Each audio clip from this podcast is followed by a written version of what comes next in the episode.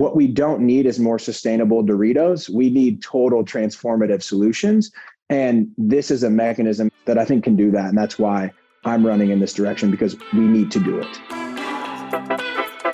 Welcome to The Irresistible Factor, a podcast where I talk to founders and investors and retailers about what it takes to launch successful brands, from developing a compelling proposition and brand identity to raising capital to getting distribution and more. My name is Christy Bridges, and I'm a marketing expert with tons of experience and a true love for all things health and wellness. All right, welcome to today's episode of The Irresistible Factor. I'm really happy to have Anthony Corsaro with me today, who is the CEO of Outlaw Ventures. So happy to have you. Welcome to the podcast. Yeah, thank you so much for having me. It's great to be here with you, Christy. Yeah. So why don't you tell us a little bit? I mean, the name's so cool. So of course, everyone's going to want to know what is Outlaw Ventures all about. So talk about the company, talk about the name. I want to hear everything. Yeah, yeah. And there's kind of an ecosystem of context to build around it. So I'll start by, I guess, sharing a little bit of my personal story that ties into kind of the origin and, and the branding and the name or where all that came from. So I was raised in a large fresh produce family distribution business in the Midwest. So told myself I was never going to be a part of that business. Actually ended up eating those words as a young adult and working there after we had exited the majority share of the business to private equity. And so had always been in the food business and around food. And that experience mixed with an autoimmune disease that I've had was really a transformative experience in my kind of young adult life.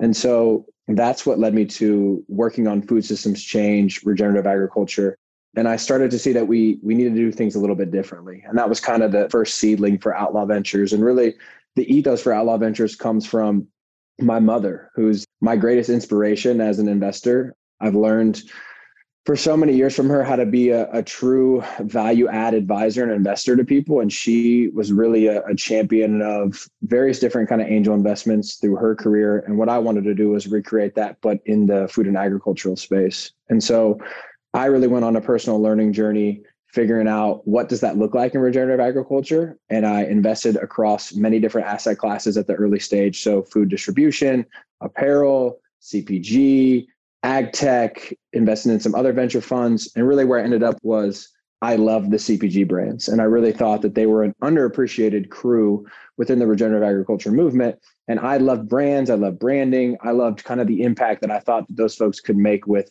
inspiring consumer change. And so Outlaw Ventures was really from this whole outlaw persona that my mom personified coming up in the 80s and 90s, where it really wasn't typical for women to be a part of a lot of those conversations. And she was a real trailblazer and really unapologetic about creating a seat at the table. I think that's cool. And it's still true to a large degree, mm-hmm. by the way. So she was a real pioneer, like in the 80s and 90s. That's like serious pioneering. Yep. yep. And it's kind of a mixture of a a tip of the cap to her. And then the imagery used in a lot of the branding is the early Western cowgirls of the West, which mm-hmm. was a really cool kind of image to tie in. And so we've kind of evolved from an angel slash family office portfolio into now today posting a role to hopefully launch a venture fund that is focused on seed stage, early stage investments into regenerative CPG brands.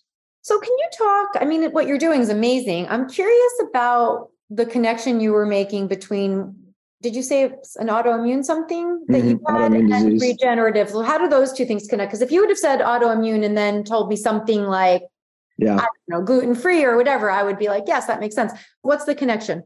Yeah, I mean, the big connection for me there is regenerative agriculture produces the absolute most nutrient dense, healthy food that we can eat. And I learned that personally through my healing journey. And there was a big, you know, I had a mold and a stress component that was pretty big, but the other third component was food. And so food was the thing that I really solved first that got me on my way and created the momentum for me to solve the toxicity issues on the latter stages. And so I'm just very personally invested and I have proven through my own body that we need to produce more food like this. We all need to consume more food like this. So it's my mission to try and propel that work forward at a global scale. So that's a big, big, giant, right? I mean, you're saying it, you're talking about it like I'm going to just blah blah blah, and of course we yeah. know, all we all know that's just massive and mm-hmm. different here than it is in other places, and we have bigger issues for whatever the reasons are, which we could talk about for days. But tell me when you say that, what's it going to take to get there? Yeah, I think the first thing I did was I, I kind of made that declaration to myself in January of 2021. And to answer the question, what's it going to take? It's taken a two and a half year learning journey just to get to a point of deciding what to focus on because there is this giant food and agricultural ecosystem. You can focus on land, you can focus on debt financing for farmers, you can focus on ag tech, you can focus on CPG brands. And I found my niche in my home in that branded category because it was an underappreciated and under leveraged and underfunded group in the movement. And so I think you solve that big macro problem by each individual person bringing their unique skill set to a smaller micro problem. And then you stack those bricks up, and then you got a nice house that solves the problem, hopefully, at the end of the day. Yeah. Yeah. So tell me about starting the fund and what has it been like for you? And how do you find brands that you're interested in? Like, what is all that about? Yeah. So initially, it was just me making angel investments. So the three core things that I was looking for were brands that had already eclipsed a million dollars in revenue because I think CPG is a risky asset class, but they're massively de-risked once you kind of hit that seven figure mark. Mm-hmm. Two was the integrity of their regenerative supply chain. So were they certified and or could they be extremely transparent about what their actual supply chain looked like? And then three, there's going to be a lot of great regional regenerative brands that probably don't scale nationally. But I think from a venture model, you need to invest in things that can scale nationally. So, what are categories and items that can scale nationally? So, things like chocolate, coffee, ice cream, things with really big TAMs and really big categories where we can go carve out a really nice niche for those regen brands. And so that's what I've done personally. As far as the fund goes, it's really been socializing the idea with a ton of people, getting a ton of feedback, getting a ton of advice from a bunch of really smart, more experienced people than myself. And step one, which I'm trying to do right now, which is the most critical step, is I got to find a partner because I really bring an amazing skill set on the qualitative side. So the relationships, the fundraising, the due diligence, the portfolio building, the deal flow. I need someone that can really take the lead on the math, to take the lead on being that shrewd advisor or, or an investor that says no, because I'm, I'm the hero that wants to tell everybody yes. And I think you got to have the self awareness to know, hey, what are you really good at and what are you not so good at? And so, mm-hmm. step one right now is finding that person that's complementary to my skill set with their skill set. Interesting. How are you going about that? Really, just kind of kicked it off the last couple days. Traditional venture capital, I think, is is a very private endeavor. It's kind of like a back channel conversation, kind of a space. And I take the opposite approach if anyone that follows me on LinkedIn, you know, I post every day about all the things that I'm working on. And that's how I want to build this thing is, is very much in the public eye because yeah. we're not going to be shy about how we're trying to build it, what we're trying to build and what that's supposed to be in service to.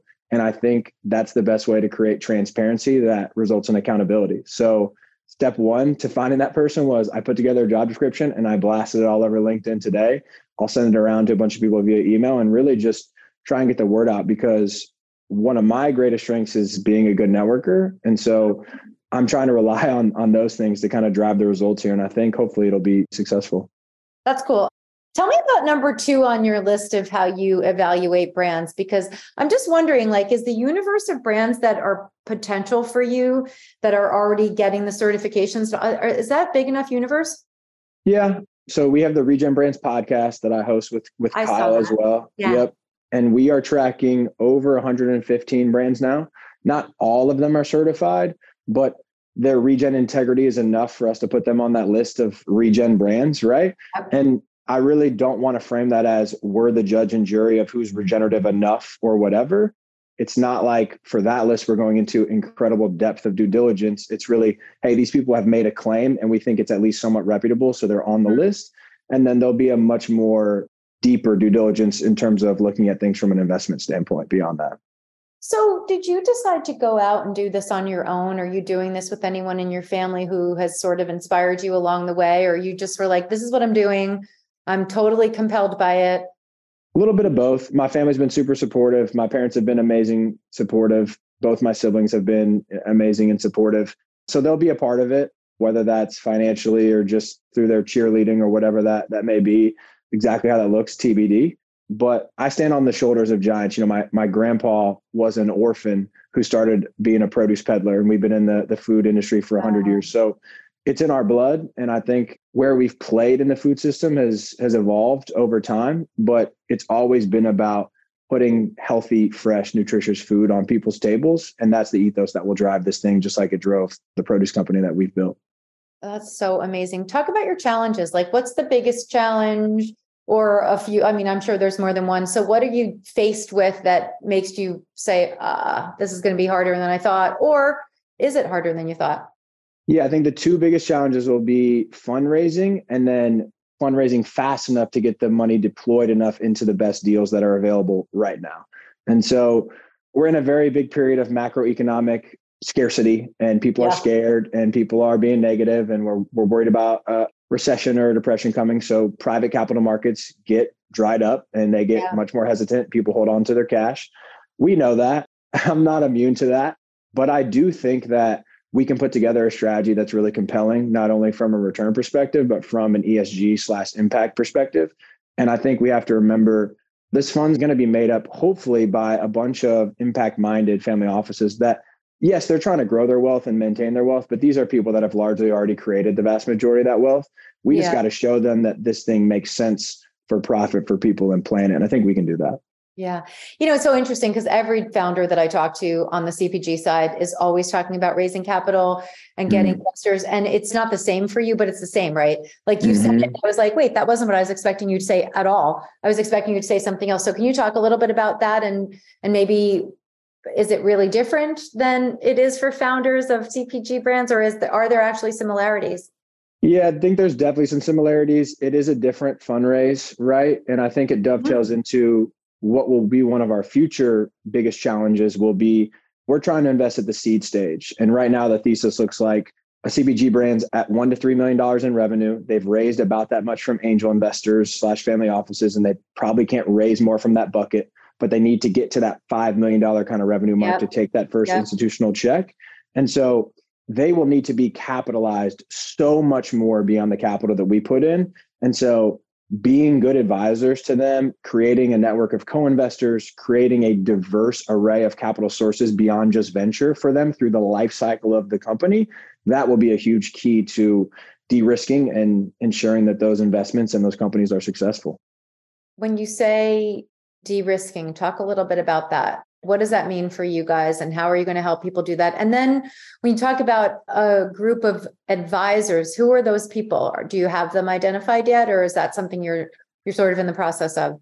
Yeah shortlist identified no formal agreements or anything of that nature. And i think whether we call them operating partners whether we call them advisors the exact details are probably still TBD, but that's the greatest way to de risk these investments. And when you're at that seed stage, just trying to get to your first true institutional round, that playbook is not rocket science, right? The, the mm-hmm. complexity grows as the company grows. Yep. And so, what those people really need help with, there's not some magic code that they need access to. They just need people that have paid the dummy tax to tell them the two or three things not to do that are absolutely yeah. wrong. And then yeah. they can figure it out from there. And so, I think what we're going to want to do is just put together a really strong operating partner list that can be extremely value add and that's really aligned and has experience in better for you organic regenerative cpg brands. Yep yep. Are there other funds and companies out there like what you're trying to do right now? Are you familiar with one step closer? They've been around the natural organic cpg yes. world for quite some time. yes yes. Yes yeah very cool group. They've been around for i think 10 plus years I see them, they've kind of created this beautiful like CEO share group with the CEO of Alter Eco and Guayaki and Rumi T and some others. And yeah. they have a crew that's that's putting together a very similar venture fund, very similar thesis. And so just really excited to build alongside those folks and collaborate with them and hopefully co-invest with them. And I got to find somebody to do this thing with me. So who knows if it's even going to work out, but I know that the best way to do anything in life is to just start doing it and, mm-hmm. and learn along the way.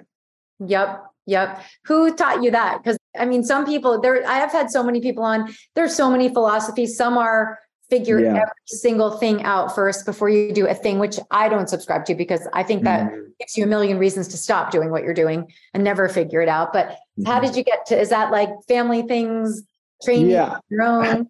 I grew up with two kind of conflicting influences, right? Because in school, you're taught work really hard on it, make it perfect, turn it in. There's a right yes. or wrong answer, then you're going to get a letter grade, right? But I grew up in the fresh produce business where it's like, hey, we just got these strawberries in, and if we don't sell them in the next two days, they're going to go bad. And yep. my dad had a saying in our business if you can't sell it, you smell it. And so in that business, you don't have time to wait. And so yep. I feel like there's been times in my life where I've been kind of skewed one way or the other, right? That kind of perfectionism, long timelines, or that just figured out as you go, short timelines, take action. And I definitely think when you're doing established things that have a really clear rule book and mode operating procedure, you want to be more over here. But when you're trying to do new things that are entrepreneurial, that are hard, that are going to make waves, you got to just take a lot of action and do a lot of iterating. And I would definitely put this venture in that bucket. So you started in, did you say 2021? Started making some investments in, yeah, in January of 2021. And now you've got a year ish. No, you've got two years under your belt of yep. that. How are you feeling in general? Because I, when you said, I don't know, it'll work out or it won't, whatever, you said that was surprising a little bit. Like it sounds yeah. like, yeah. I mean, doing the venture fund, right? So I'm going to continue to invest in this space myself and, and our mm-hmm. family is no matter what. And that's what we have done. And that portfolio is up to 20 investments. And so we came into the space, we did a lot of research, we talked to a lot of people. And one thing that was really important to me was that we walked the walk and not just talk the talk. You know, I was out there talking about regenerative ag, talking about investing in regenerative ag. And it's like, don't be the guy that has some money to deploy that's saying all that and then not writing any checks because yeah. one, it's hypocritical. And two, we don't have time to wait for that cash to sit on the sidelines. So, two, you know, I think it's really just the venture fund. I'm going into it with a very clear mission and an intention. I'm not going into it with a hard dogmatic it has to look like xyz mm-hmm. that will come together when the right people I mean, the right yeah. models show themselves i mean if the past few years has taught us anything it's that that isn't going to work right that everything changes all the time now yeah. faster than ever so i think that's interesting so you gave me a list of the criteria for the brands that you're interested in what has to happen for the brands to be successful so those are facts, right? They need to be in your space and doing things and be certified. But what else matters? Founders, story. What else is there that you've seen happen with brands that you've either invested in or interested in that makes you think they're going to be successful or actually makes them successful or not? Mm-hmm. I try and trifurcate this thing. It, oh, I don't that, know. I've never heard that. All right. I don't even know if that's a word. I know bifurcate's a word, but yes. I, I do it in threes, right? Okay. So you look at it an investment, a business, and a team. And those three things all add up to it, but you have to evaluate them all individually. And here's what I mean by that is there's amazing teams and amazing businesses that might not be amazing investments for the venture capital model of scaling to a really high number and exiting, you know, at a really great multiple. Some of those businesses might need to be financed in multiple other ways. And I salute Elliot Begoun, who's doing a lot of trailblazing work in the CPG space of saying, hey, there's all these other alternative financial models and instruments we can use. And I'm a huge fan of those. I'm participating in some of those. And not all companies are a fit for the venture model. But I think when you look at any investment, you have to trifurcate it and, and you have to break it into those thirds, which is what is the actual investment? Like, what's the valuation? What's the return? What's the timeline? All those hardcore investment things. What does the team look like? What's their skill set? Have they done this before? Do we think they have the grit, the integrity, the intelligence? Right. And then the company and the business is okay, what's going on in this category? What's going on with this brand? Is there room? Is this creating a new category? What are the challenges? What's the go to market look like? And really you have to evaluate all three of those things individually and then i think you have to throw the venn diagram and say is it making enough noise where those circles overlap? Yeah yeah. Do you feel like it's different now than you would have thought? Like because of the economic climate and because of post covid you know covid was tough. Nobody was writing checks then it sort of opened back up a little bit again. And now the economy is making everyone scared. So is it different? Like, do people have to prove in different ways that they've got it figured out? Or do they have to show you something that they haven't had to in the past, like being profitable, all the things that people sort of got to pass on for a little while? Yeah, I think founders are being asked to show more profitability or a clear path to it. That's definitely of emphasis now because of those changes that you mentioned. And I think founders are also being asked to show that they can run very lean and be very cash mm-hmm. efficient. I don't think that's going to go anywhere. And I think good investors keep that through cycles and don't get caught in the hype wave where it's all about growth, growth, growth. There's kind of this high school popularity contest in VC. And so I'm hoping that as a group, we can kind of hold the line there because those are good businesses and those are good business fundamentals. And we can't lose sight of that depending on where the cycle is. Now, from a fundraising perspective, I think it'll be a challenge. We've kind of already alluded to that. However, I do think that there's not a lot of people bringing mechanisms like this to the market in CPG. I know there's not, and in Regen Ag, I know there's not. Mm-hmm. And I know that there's large swaths of investors that care about both of those topics. So I feel like we can put something in front of them that is pretty dynamic and pretty influential. Yeah, awesome. Do you have? I mean, you've been doing this for you know a little bit of time, and you're still in the early stage yourself, but do you have any? I always love to ask for advice, either for founders, people who are trying to get money or raise capital, or also people who are trying to do what you're doing, like start a fund and make a difference. Yeah. I think one thing I've been sitting with is how do you use existing structures that are proven and can provide credibility and stability, but also still innovate enough to do something different and to really add value? And that's a real tension point. I don't know how we're going to do that, but we have to, right? If we're just the same old CPG seed stage VC, like this thing's not going to work. It's not going to have the impact that it's supposed to have. And so my advice would be for anyone is don't run away from that tension. Don't run away from the tension of trying to stretch yourself a little bit because it would be super easy for me in the regenerative agriculture sphere to just say, I'm an investor. I'm going to throw all my money in farmland. It's a great inflation hedge. It has consistent returns. We're going to just do corn and soybeans in the Midwest and we're going to throw some cover crops on there. We're going to stop tilling. But those are supplemental changes and they need to be saluted. They're amazing. I, I cannot support them enough, but that's not going to bring transformation to our food system. And what we don't need is more sustainable Doritos. We need total transformative solutions. And this is a mechanism that I think can do that. And that's why I'm running in this direction because we need to do it. Mm-hmm. Do you think there are any countries outside of here that are doing what you're talking about already in a really good way? Like, are there is there anybody who's who you could model this after? Yeah, I would say different countries have different strengths in terms of agriculture, and I'm I'm not an expert across the board. Like I know in terms of regenerative grazing, like Australia and New Zealand are way ahead of us because of the climate and because of some of the government interventions and ecosystem services. So there's kind of different strengths and weaknesses across the board.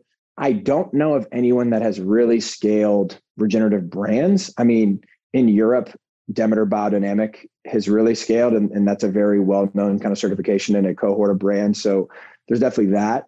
I would say in other countries, it's probably less about brands and it's more about decentralized regional smallholder food systems, which is yeah. great. I just don't think that our country is set up for that. I don't see that change happening. Like Pandora's box is open. In the produce business, we only used to have strawberries when they were in grown in Florida or California. Now we have them year round because we're because we're sourcing from Mexico, we're sourcing from Central America, South America. And so that day of the mom in Naperville, Illinois, not buying blueberries every day of the year, that day is gone. And yeah. so yeah. I think you can take that across the food system and say, okay, if we know that, we understand that, what's the highest good that we can do given those constraints? And I think building brands that are regenerative, that can influence consumers and help scale production and create demand for that production would be a big win for all of us. Do you have a point of view about vertical farming, about people who are doing what you're talking about in trailers and inside places where they're complete climate control and complete control over every little environmental factor that there is? I'm indifferent but nuanced. And let me unpack that. So, my family sold millions and millions of dollars of indoor tomatoes, cucumbers, all these things. And I think it's great that we can grow that stuff indoors and that you can go buy it at your local grocery store and you can have a tomato. From an ecological perspective, it's not as good as growing it in soil. There's kind of like your large scale greenhouse operators and hydroponic operators that grow things yep. in water that are treated with chemicals.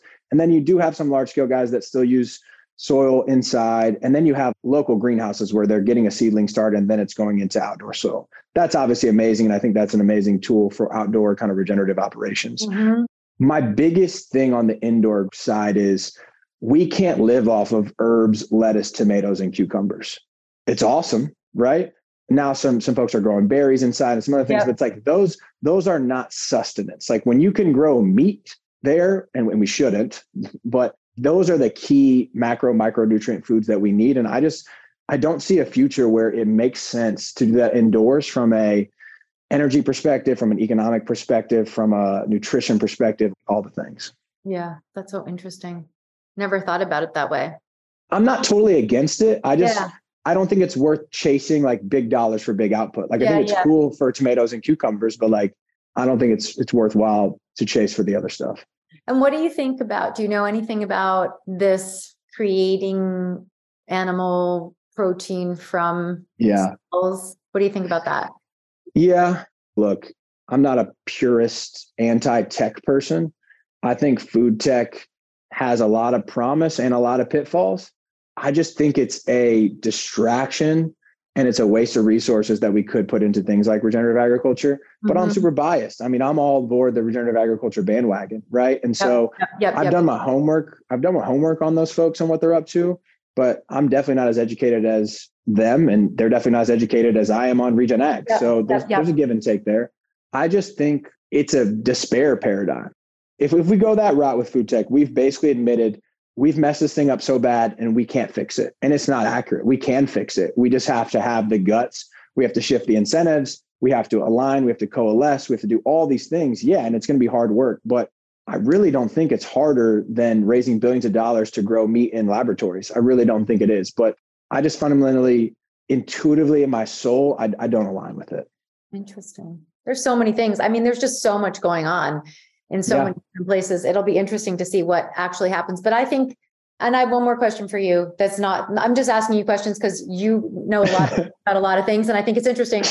There's this whole sort of backlash now about all of these plant-based everything's that were supposed to be like the solve to all the problems that we had it was going to make us eat less meat and kill less animals and do all the things and people have been very reluctant i think to like you know what's happening. I mean, mm-hmm. the stocks are crashing and people are still eating meat. They just are. Mm-hmm. I'm just curious if you have a point of view on that and, and if that, I mean, that obviously plays into what you're doing, right? Because if yeah. we're going to keep doing that, we have to find a better system to do it within. Mm-hmm. Agreed. I think the plant based movement has had some successes and some failures. I mm-hmm. think some successes have been they have really coalesced and worked together in a disciplined, militant way that other movements can learn from. So kudos to them for that. Two, I think they've opened up consumers to different ideas and they've shown consumers and put yeah. into their head that, hey, what you eat matters and it has an environmental footprint. I don't agree that it's a better environmental footprint for a lot of those products, right? So right. I think their intention's great. And I think that what they did from that standpoint is awesome. But what the actual products being hyper processed, heavy ingredients, totally. GMO, yeah. et cetera, I think were a miss. And I've seen graphs and whatnot of like the hype curve and like they're right where they should be in terms of the big peak, now the valley, and then it will kind of stabilize. I just think if I'm a betting person, which I am because I'm an investor. Yes, you uh, are. you know, people want to eat meat. They just want to eat good, clean meat. And part of the problem, and Robbie, the CEO at Force of Nature, talks about this really well, and he did it amazingly on our podcast. Is consumers a lot of the times think the meat they're eating is is good. It's good for them. It's sustainable. It's all these things, and and so the meat industry is just as guilty of of conning the consumers that their products are good. And a lot of people actually believe what they're doing is is good, and we just kind of have to pull the veil off, right? And and get truth and transparency across the board, no matter what you're kind of peddling out there. Yeah, yeah, I agree. That's awesome. Well, this is so great. I love this interview. I could ask you 7 million questions and talk to you so maybe we'll have a follow up at some point. But anything else you want to share before we wrap up? That's a good question. I think the biggest thing that I can take away from my journey in this space and my life overall is if you want to change something or if you have an opinion and you want to really figure out if you're really bullish on it as you think you are, get your hands dirty.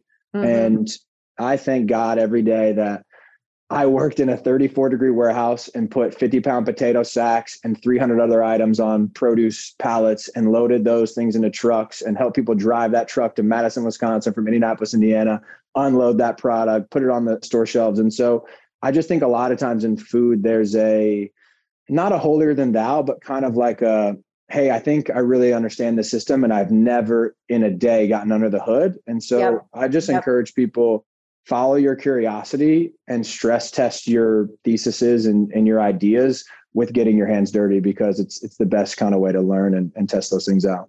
Yeah. And theory is interesting, but it's not the same as reality, right? Mm, absolutely. Yeah. yeah. Cool. All right. Well, thank you so much. What a great conversation. I really enjoyed every second of it. Same here. Thanks so much for having me. Thank you for listening to The Irresistible Factor. I'm Christy Bridges, and I can't wait to see you next Wednesday.